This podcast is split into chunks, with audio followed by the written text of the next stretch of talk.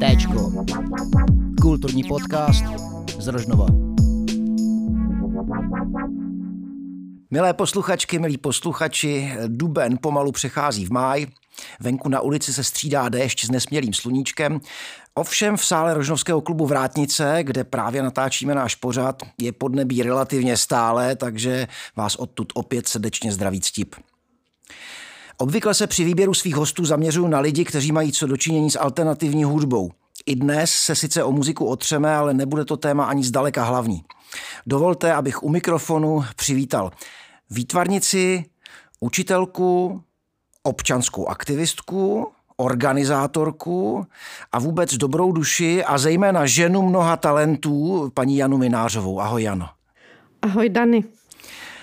Jano, první otázka bude z mé strany poněkud zákeřná. Řekni mi, který ze svých talentů ty sama považuješ za nejrozvinutější? Nejrozvinutější můj talent? Um, asi být v úžasu vůči světu a vůči lidem. Jako být v permanentním úžasu, protože jako stvoření světa je pro mě zdroj inspirace, štěstí, radosti, svobody, všeho. Já jsem tě poznal jako člověka s hlubokým zájmem o svět okolo, o jeho problémy, o lidi, o osudy těch lidí a o jejich trable a tak jako člověka, který má hluboký zájem pomáhat ty problémy a ty trable řešit. Kdy se tahle stránka té tvé povahy začala klubat na svět? Řekla bych, že v tom může hrát roli moje beraní povaha, na, narozená ve znamení berana, jakože je ve mně zvědavost, odvaha, brz, drzost, vlastnosti, které jsou v mládí velmi, myslím, užitečné.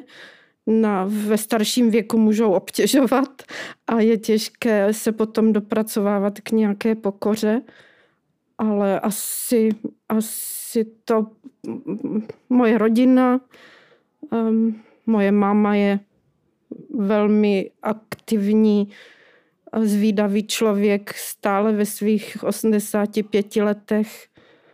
Nevím, všechno, co mě, všechno, co mě utvořilo, co, co mě potkalo v životě, tak mě pomohlo. Když zabrousím do poměrně hluboké historie No to zní hrozně, že jo? Ale nicméně tak eh, už to je pár let. Eh, ty se na přelomu 80. a 90. let zapojila aktivně do dění okolo převratu tehdejšího a nakonec to vyústilo až eh, ve tvou kandidaturu. Já jsem, když jsem psal upoutávku na tenhle pořad, tak jsem tam napsal, že, že to vyústilo až ve tvé zvolení do parlamentu, ale ty jsi mě před natáčením vyvedla z omylu. Byla to pouze kandidatura v té době už si nebyla studentka, a co tím myslím, nežila si už tedy v žádném z nějakých těch center tehdejšího Československa. Eh, pokud se nepletu, pracovala jako začínající učitelka na základní škole úplně mimo jakékoliv centrum. A jak si prožívala listopad 89 a hlavně, jak vypadal listopad 89 na takovém místě? A kde to vůbec bylo? V době listopadové jsem učila úplně na malinkaté školičce v takové půvabné vesničce ve Spálově na Odersku. A já jsem v té době byla v kontaktu třeba s Olbramem Zoubkem, který mě přesně 17. listopadu pozval na koncert vážné hudby do Smetanovy síně, do obecního domu. Takže já jsem 16. listopadu odjela do Prahy. Neměla jsem v plánu se účastnit demonstrace, i když jsem o ní věděla. A s Olbramem, se kterým mě pojilo hluboké přátelství, jsem šla na ten koncert. A nějakou chvíli po zahájení toho koncertu tam vstoupil člověk, přerušil hudbu, hráče a oznámil, že mm, na můstku a na národní třídě je docela brutálně potlačovaná demonstrace, stříkají do lidí e, cisterny a mlátí obuškama a že prostě, že koncert e, vyjádří jakýsi protest tím, že, že stichnul.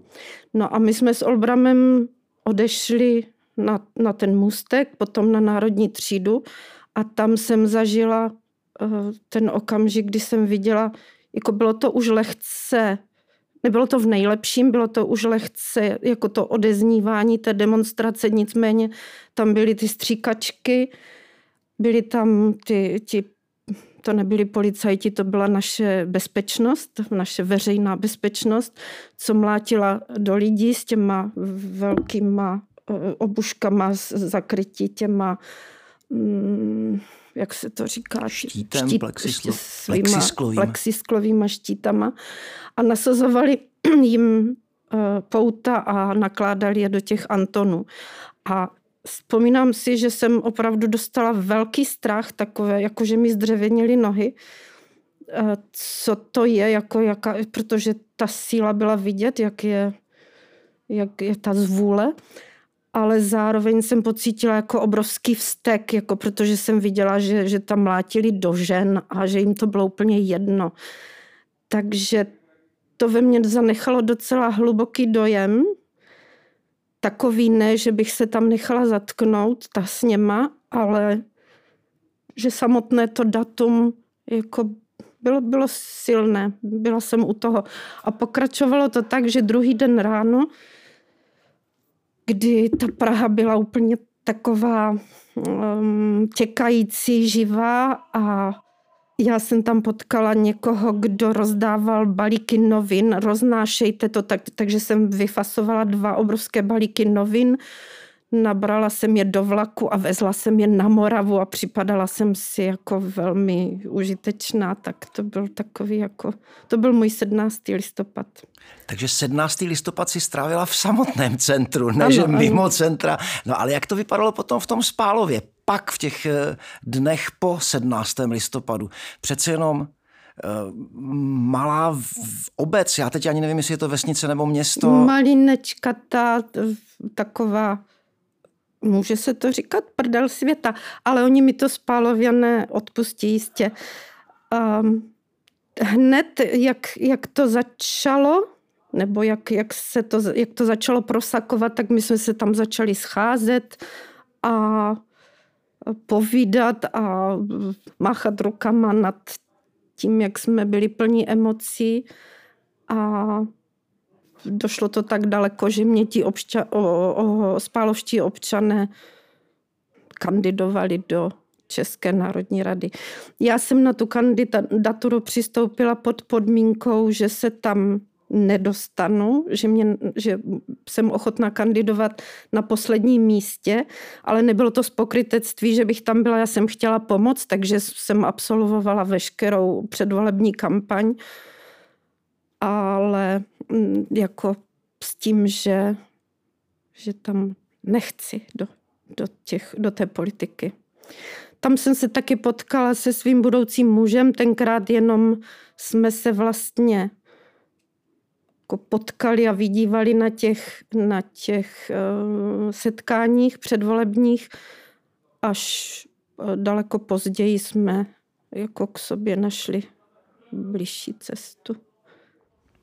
A jak vzpomínáš na ty předvolební mítingy eh, obecně, teď nemyslím na setkání zrovna třeba s eh, tvým budoucím mužem Ivanem, eh, stalo se, potkala se s nějakou významnou osobností třeba, nebo s později významnou osobností při těchto těch aktivitách.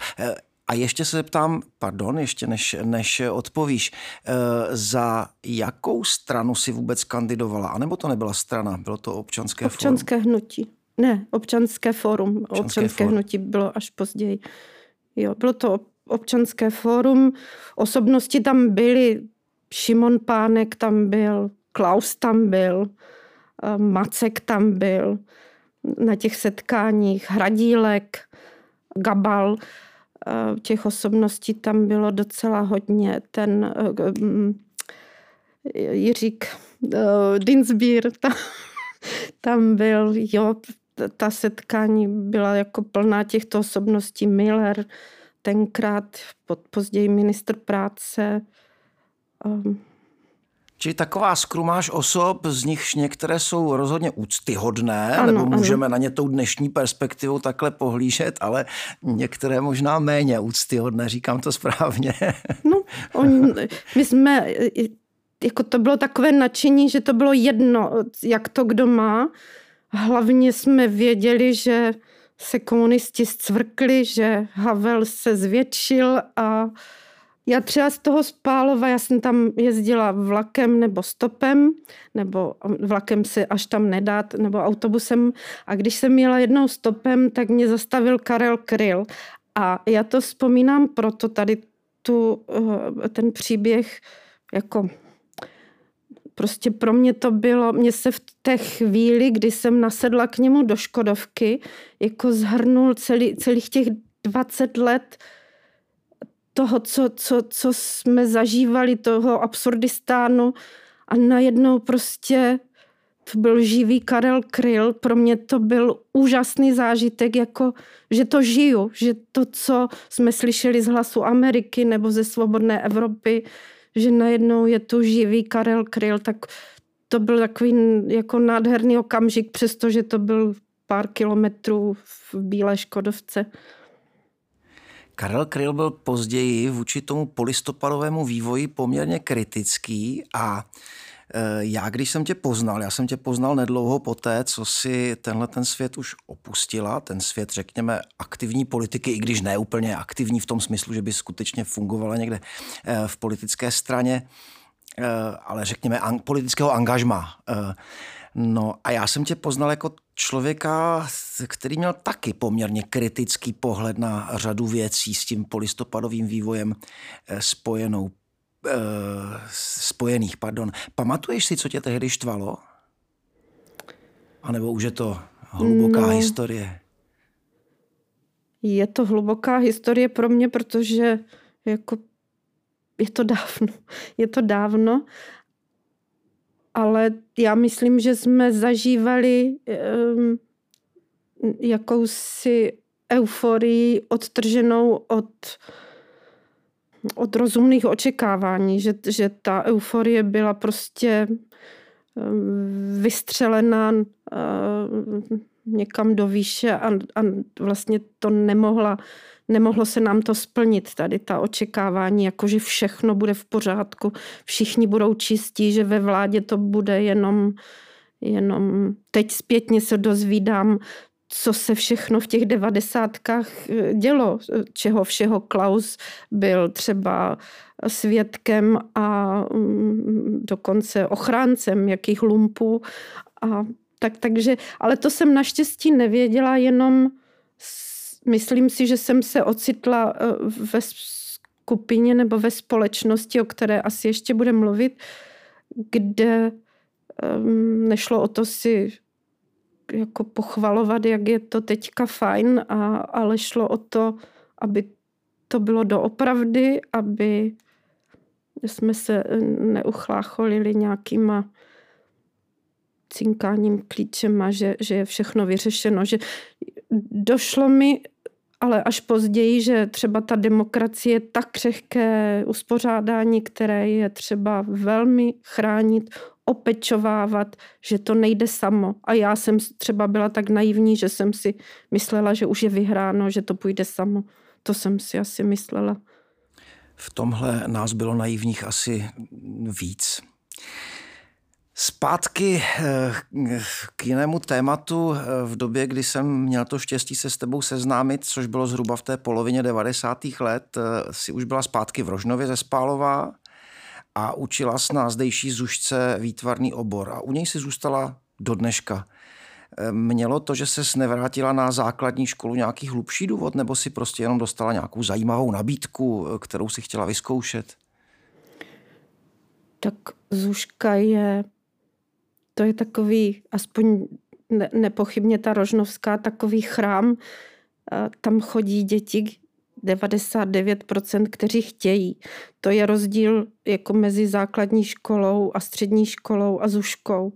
Takže to je taková jako čirá radost být na zušce, přestože jsou tam děti stejné jako všude jinde, zlobivé a, a, a někdy je to nebaví, a to, ale přesto je to je to radost s nima tam být a je to velmi svobodné. A pro mě ta svoboda um, je nedocenitelná v tom základním uměleckém školství. To je něco, to je taková devíza, kterou nevšude mají na školách.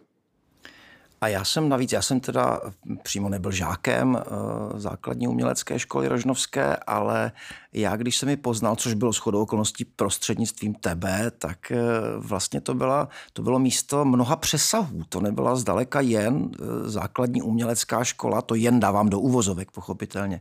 Ale tam vznikala celá řada dalších nejrůznějších věcí. Například vlastně tam v prostředí Zušky vznikla i Rožnovská základní škola Sedmikráska, se kterou ty byla, nebo s těmi začátky si byla taky spojena. Jak vzpomínáš eh, tady na tyhle ty přesahy? Devadesátky. Úžasná doba, která dala obrovský potenciál v dobrém i zlém. O tom zlém jsem moc neměla mm, ponětí, co se děje ve světě, jak zacházejí lumpové a tuneláři s, s tím, co měli k dispozici. Já jsem najednou um, v té zušce cítila obrovský závan jako svobody a, a možností. My jsme tam třeba v Zušce začínal Rožnovský kamarád. A začali jsme pracovat s handicapovanýma dětma nebo žáky. Eh, to bylo v době, kdy ještě ty děti byly doma, děti nebo i dospělí, kdy byli doma, kdy se rodiče o ně starali naplno a tam třeba u mě ve třídě jsme se jim věnovali s výtvarkou, měli možnost eh, mít i nějaké hudební hodiny. To byla, samozřejmě to souviselo i s tehdejším ředitelem, který byl velmi otevřen tomu, všem těm přesahům, takže právě umožnil, to je škola odpolední vlastně ta naše Zuška a umožnila, aby to dopoledne bylo k dispozici potřebným. A ukázalo se, že vzniká tady taková malá školička, kterou zakládala tenkrát Alena Pagáčová, která měla velký cit pro to, jak, jak eh, zacházet s dětmi, kteří třeba eh, měli nějaká omezení nebo tak. Zase podle mě měla mezery v tom, jak tu školu uřídit.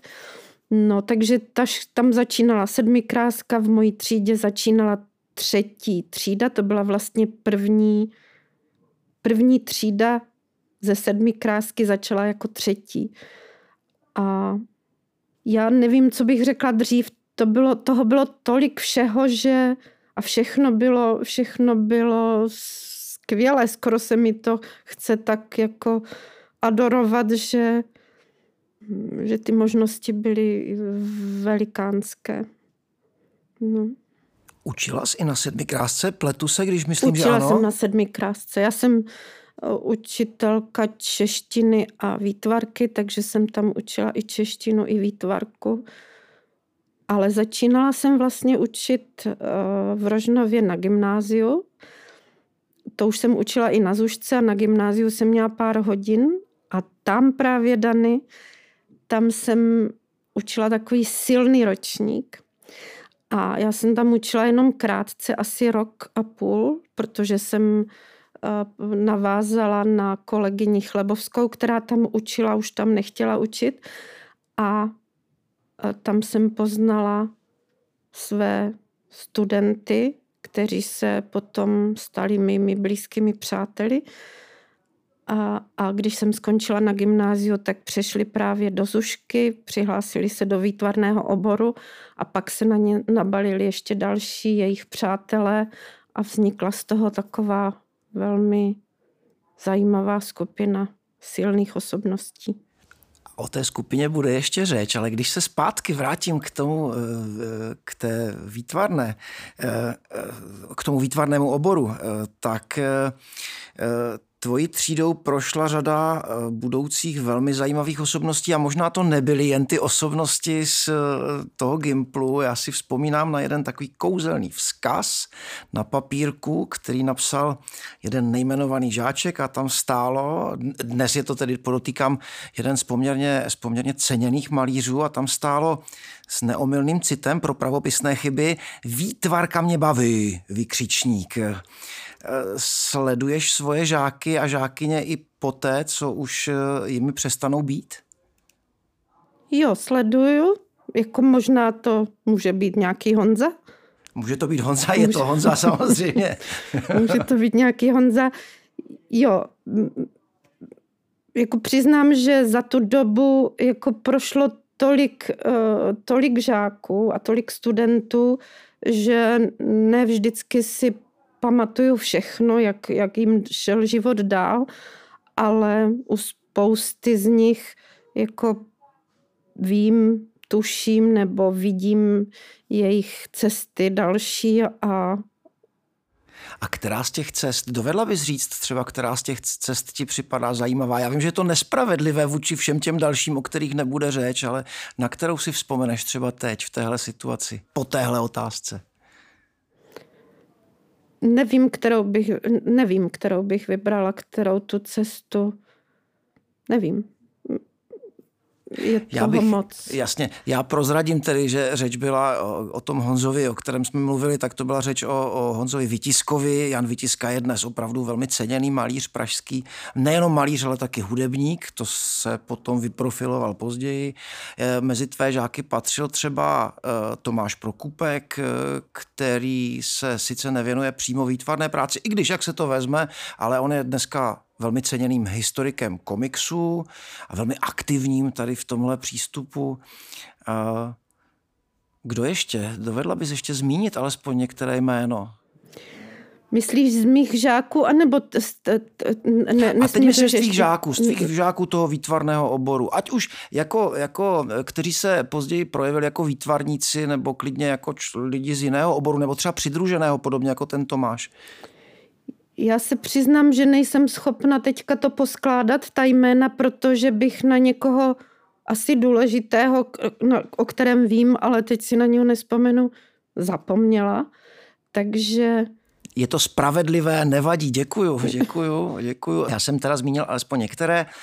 No a ty jsi už eh, předeslala to, na co se chci ptát teď, eh, protože ty v počátcích toho svého působení na výtvarném oboru neinspirovala jenom ty budoucí výtvarníky, ale z tvého bytu, ve kterém si tehdy bydlela, se někdy v té polovině 90. let stalo velmi důležité centrum, hlavně teda viděno z té dnešní perspektivy, protože u tebe se začala scházet skupina mladých kluků a holek, ze které se později vyklubalo jádro něčeho, eh, čemu se později začalo říkat eh, rožnovská punková scéna. Jak vzpomínáš tady na ty kluky, holky a na celé ty, na celé ty dny, ale hlavně, myslím, večery a noci? Ano, začalo to výtvarkou, eh, děli se různé happeningy na náměstí, tenkrát v takovém úplně vykotlaném společenském domě, když se eh, restauroval nebo obnovoval školní výlety do Holandska a do Francie,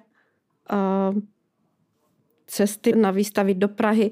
No a potom už se tam jako u mě scházeli uh, i ti, co nechodili do výtvarky. Byla to skupina silných osobností, já bych ji možná jmenovala.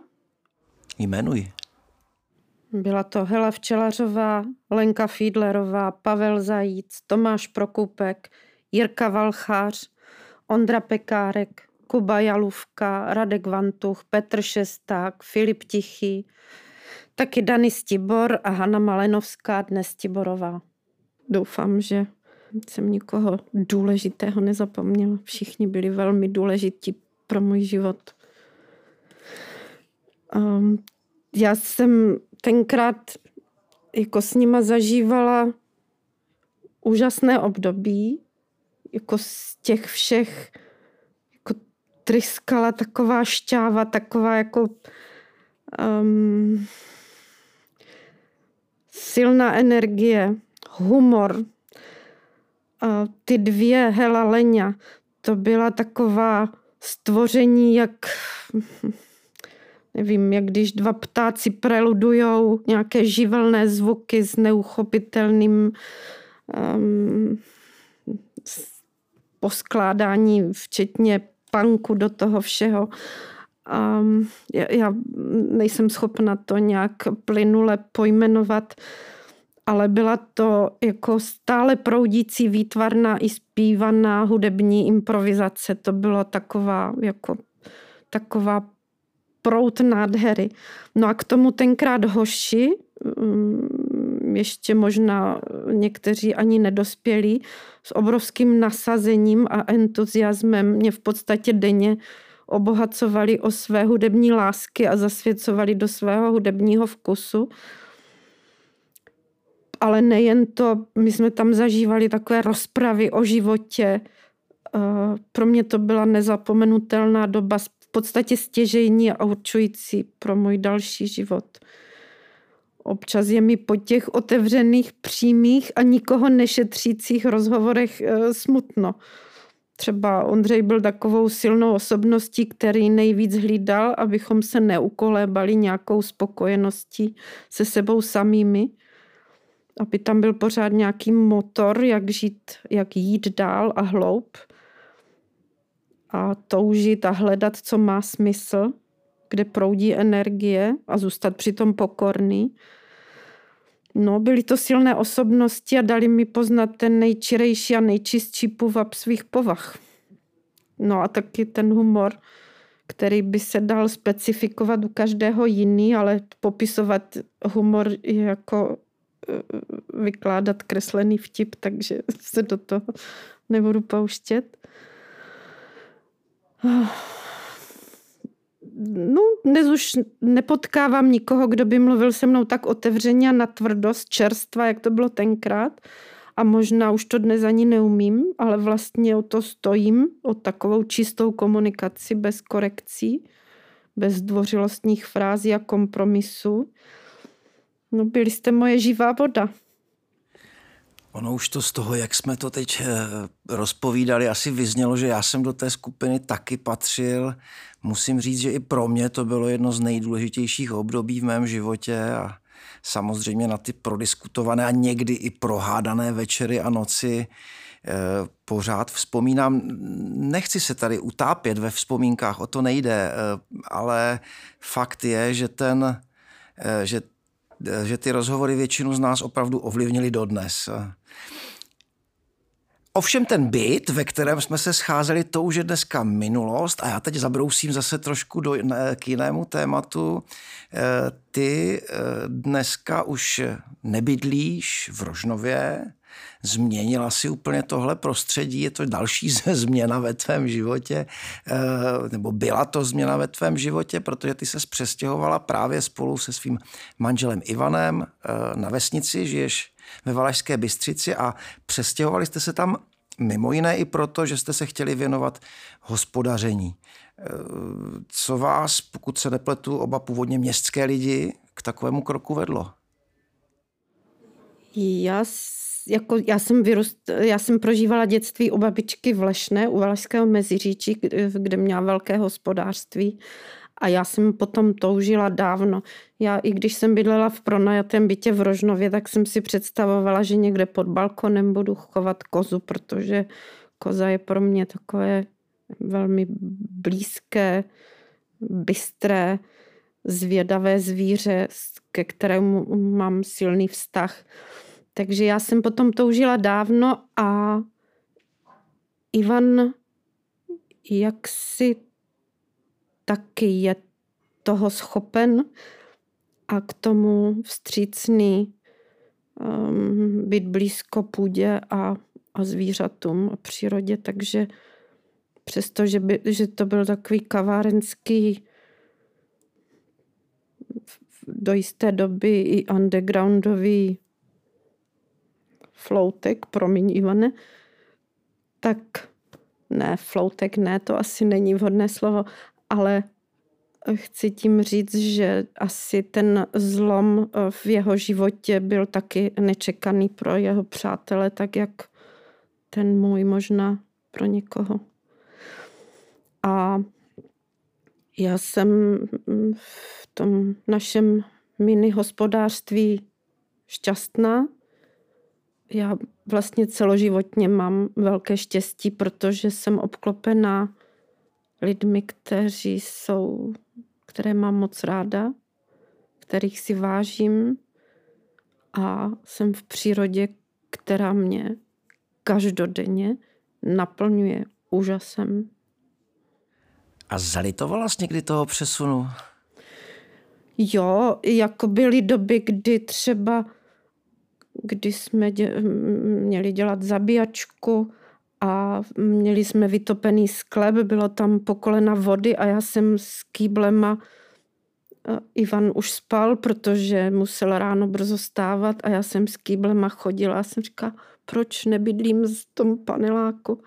To byla taková doba, to, to byl takový jeden okamžik, pak když hážu hnůj a je to těžké, hážu kozám hnůj, tak někdy si říkám, že je toho víc, než bych chtěla, ale potom mám pocit dobře vykonané práce, který mi dodá dostatek endorfinu, abych byla zase šťastná. Prostředí vesnice je přece jenom jiné než prostředí města a to říkám, aniž bych chtěl vynášet nějaké hodnocení o tom, které z nich je lepší nebo horší. Eh, zžila se s, i s tím okolím, nejenom s přírodou okolo bezprostředně, ale třeba i s lidmi. Nejste pro ně pořád eh, starou, eh, tedy pardon, nejste pro ně pořád taková jako náplava, anebo už vás starou sedlíci přijali? My máme štěstí na sousedy, to, když jsme se tam stěhovali, tak jsme si nechali poradit od jednoho pána, který nám radil um, za jedno, jestli ta koupě je vhodná toho domu, protože jestli je zdravý ten dům a je to uh, roubenka. A tak nám dal několik takových rad a jedna z nich byla, jako je třeba mít dobré vztahy se sousedy, je třeba se s nimi jako opít. To je takový důležitý začátek do dobrých vztahů. Um, je třeba využívat místní zdroje, když potřebujeme pomoc. Několik takových důležitých rad a mm, máme opravdu veliké štěstí na, na, na, na okolí kolem nás. Je pravda, že v tom dění v, v dědině se až tak neúčastníme. Já pořád jsem i tím zaměstnáním se cítím tak jako um, více třeba platná nebo zaujatá děním v Rožnově, ale nevyhýbám se jako čemukoliv ve Valašské Bystřici, ale není tam s, s tou vesnicí navázaný takový jako hlubší vztah, tak jak třeba s Rožnovem, ze kterého pocházím. Snad mi odpustíš moji následující otázku zase na eh, úplně jiné téma. Eh, ty jsi hluboce a myslím taky poměrně neortodoxně věřící člověk. Ovšem nepletuli se, nepocházíš z věřící rodiny. Jak ses dostala eh, k náboženství, k víře a k takové hloubce a pokoře a přístupu? No, pamatuju, já jsem jako dítě chodila do náboženství, protože to bylo v kolem roku 68 a poměry byly uvolněné, takže jsem mohlo chodit do kostela, nebyly z toho postihy, tak jako na chviličku. A, ale to brzy skončilo, potom už to nebylo v, jako v tom a vlastně doma, doma rodiče a prarodiče, přestože byli po tradici katolíci, tak přesto vlastně byli nevyznávající nebo nepraktikující a takže mě nějak k tomu nevedli. Ale já jsem měla takový hluboký zážitek, eh, kdy jsem se přátelila právě eh, se skupinou takových křesťanů ze Spálova, kte, eh, kteří s hudební skupinou, kteří jezdili po republice um, a pořádali koncerty. A já jsem pořád byla s takovým jakýmsi odstupem, protože mi s nima bylo dobře, byli to eh, zajímaví, bohatí v jistém smyslu lidé mě blízcí, ale eh, jako ne, nemohla jsem za nima úplně do, do toho jejich prožívání. No a měla jsem takový hluboký zážitek jednou, když jsem s nima byla v Praze v kostele svatého Václava a tam najednou mě z hůry někdo pustil můj film, můj životní film pospátku. A já jsem začala strašně, strašně plakat, protože najednou jsem uviděla, uh, jaký ten život byl a ku podivu se tam nevyjevily takové ty hříšky nebo ty malé lži, o kterých jsem věděla, že jsem něco někde nepoctivě řekla, udělala. Tam se vyjevily věci nečekané, o kterých jsem ne, nevěděla, že je páchám proti svému svědomí. No a ten, ten zážitek nešel jako zastavit. Já jsem musela odejít z toho kostela. Já jsem prostě dostala z hůry svůj soud, nebo jak to pojmenovat. Um, ne soud. Film o svém životě, kde to bylo přehledné, co je v pořádku, co není v pořádku. A já jsem jako najednou věděla, že Bůh je. A od té doby to mělo různé podoby, to moje hledání ještě co dál s tím. A nějakou dobu jsem docela intenzivně chodila do Československé církve evangelické, protože tam byl velmi uh, vzdělaný a takový jako hluboce věřící člověk, pan farář Kopecký ze Stříteže, tak to mě velmi oslovovalo. On dokázal vlastně uh, o víře mluvit, takže jsem se dokázala ocitnout třeba v Kristově době tak, tak krásně o tom mluvil, že jsem to uměla jako prožít to, to, co říkal. No a od té doby se také co změnilo, ale že už ta, ta církevní, ta formální církev už je mi malá a prostě jenom, jenom vidím trávu a sedmikrásku a um, strom a vím, že Bůh je. Mě to třeba Bůh, stvořitel, mě i ta čeština přijde nádherná. Stvořitel stvořil a stvořil tvory. To jsme my. A tvor tvoří. A když tvoří, tak je to, tak je to nádhera tvoří, protože má obrovský potenciál. V podstatě v každém z nás je ten tvůrce Bůh. No a když někdo netvoří, tak je potvora, potvoří. Tak jako ta čeština je krásná a no, nevím, co ještě říct. To stačí. Čeština je krásná a teď to perfektně dokázala. Já s tebou naprosto souhlasím. Mluvila jsi i o tom, že se cítíš být hodně ve spojení tady s Rožnovém a uh, on, Marná sláva to není jenom nějaké místo, ale je to taky, jsou to taky často lidi, kteří tady žijí. Uh, které lidi bys zmínila jako pro sebe významné? kteří tě nějak ovlivnili, ať už třeba, co já vím, profesně, ve výtvarném umění, ale samozřejmě asi především i v tom osobním životě. O spoustě těch lidí už byla řeč, zmiňovala si pana faráře Kopeckého, zmiňovala si e, skupinu e, mladých e, pankáčů. e, koho dalšího bys ještě, ještě zmínila? Tady je taková rožnovská obrovská postava, to je Mário Kotrba.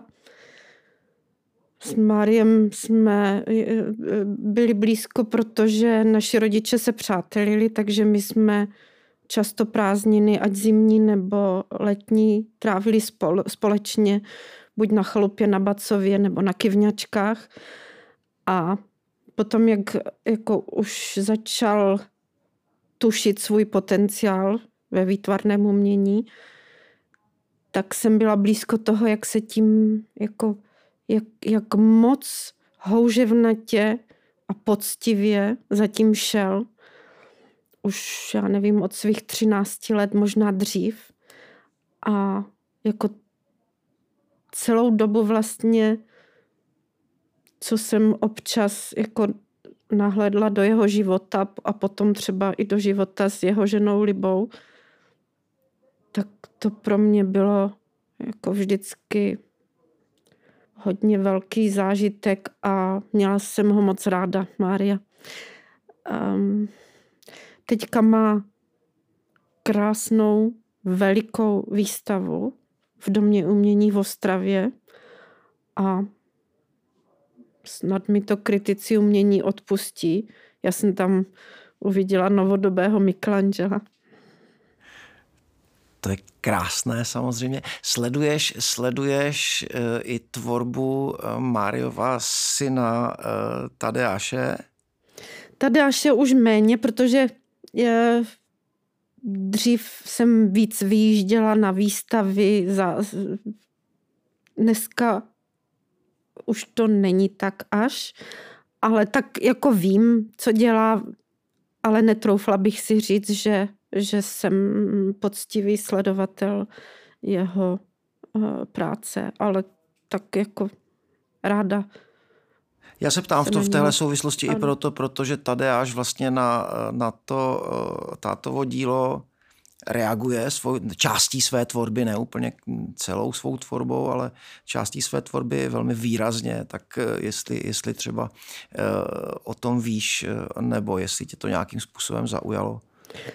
Myslím si, že má jako moc těžký úkol odpojit se od svého táty v té tvorbě. Je to protože Mario byl tak silná osobnost, že ten Tadáš má velký, vel, velkou překážku, jak být svébytným bez, bez toho táty. A zároveň se o to jako stále pokouší a jako věřím, že dobře. Já se nechci tedy stylizovat do nějaké role nějakého znalce výtvarného umění, to opravdu nejsem, ale já jsem e, viděl e, jeho obrazy, Tadeášovi tedy myslím, a myslím si, že se mu to povedlo, že zrovna v tomhle, v tom, v tom eh, tedy v malbě, tak tam je opravdu už někde jinde. Takže budeme mu držet palce, ať se mu to a povede. A je možné, že já jako už spoustu věcí neznám, jak Tadeáš tvoří, protože je hodně v Praze a tak se budu těšit, že, že se nechám se překvapit. Další takovou postavou výraznou byla třeba Marie Chlebovská. Já jsem ji nezažila jako učitelku, svou učitelku, ale jako kolegyni v, v naší škole. No to byla jako silná osobnost, eh, velmi bohatá, ať už jako lidsky, tak i výtvarně naprosto široká duše, bohatá. Jsem jí vždycky říkala, ty jsi jediná valaška, kterou znám, protože všechno ostatní valašství je podivné, ne, nevždy upřímné, nějaká upřímná stylizace do kdo ví čeho. No, ona pocházela z té Soláně, tam z devíti dětí a životem procházela se vší hloubkou v dobrém i zlém. Teď, když náš rozhovor natáčíme, je, jak už jsem zmínil na začátku, konec dubna toho podivného a vlecčems i děsivého roku 2022. No a já se chci zeptat, co ti v téhle době, Jano, dělá radost? Co tě zachraňuje před skepsí, před skleslostí, před znechucením a před rezignací? No vědomí toho, že skepse, rezignace, co si ještě jmenoval? Znechucení a skleslost. Znechucením a e, e, že vlastně nám to nepomáhá tady toto. Je to tak dnes snadné upadnout do těchto stavů, protože doba je hustá.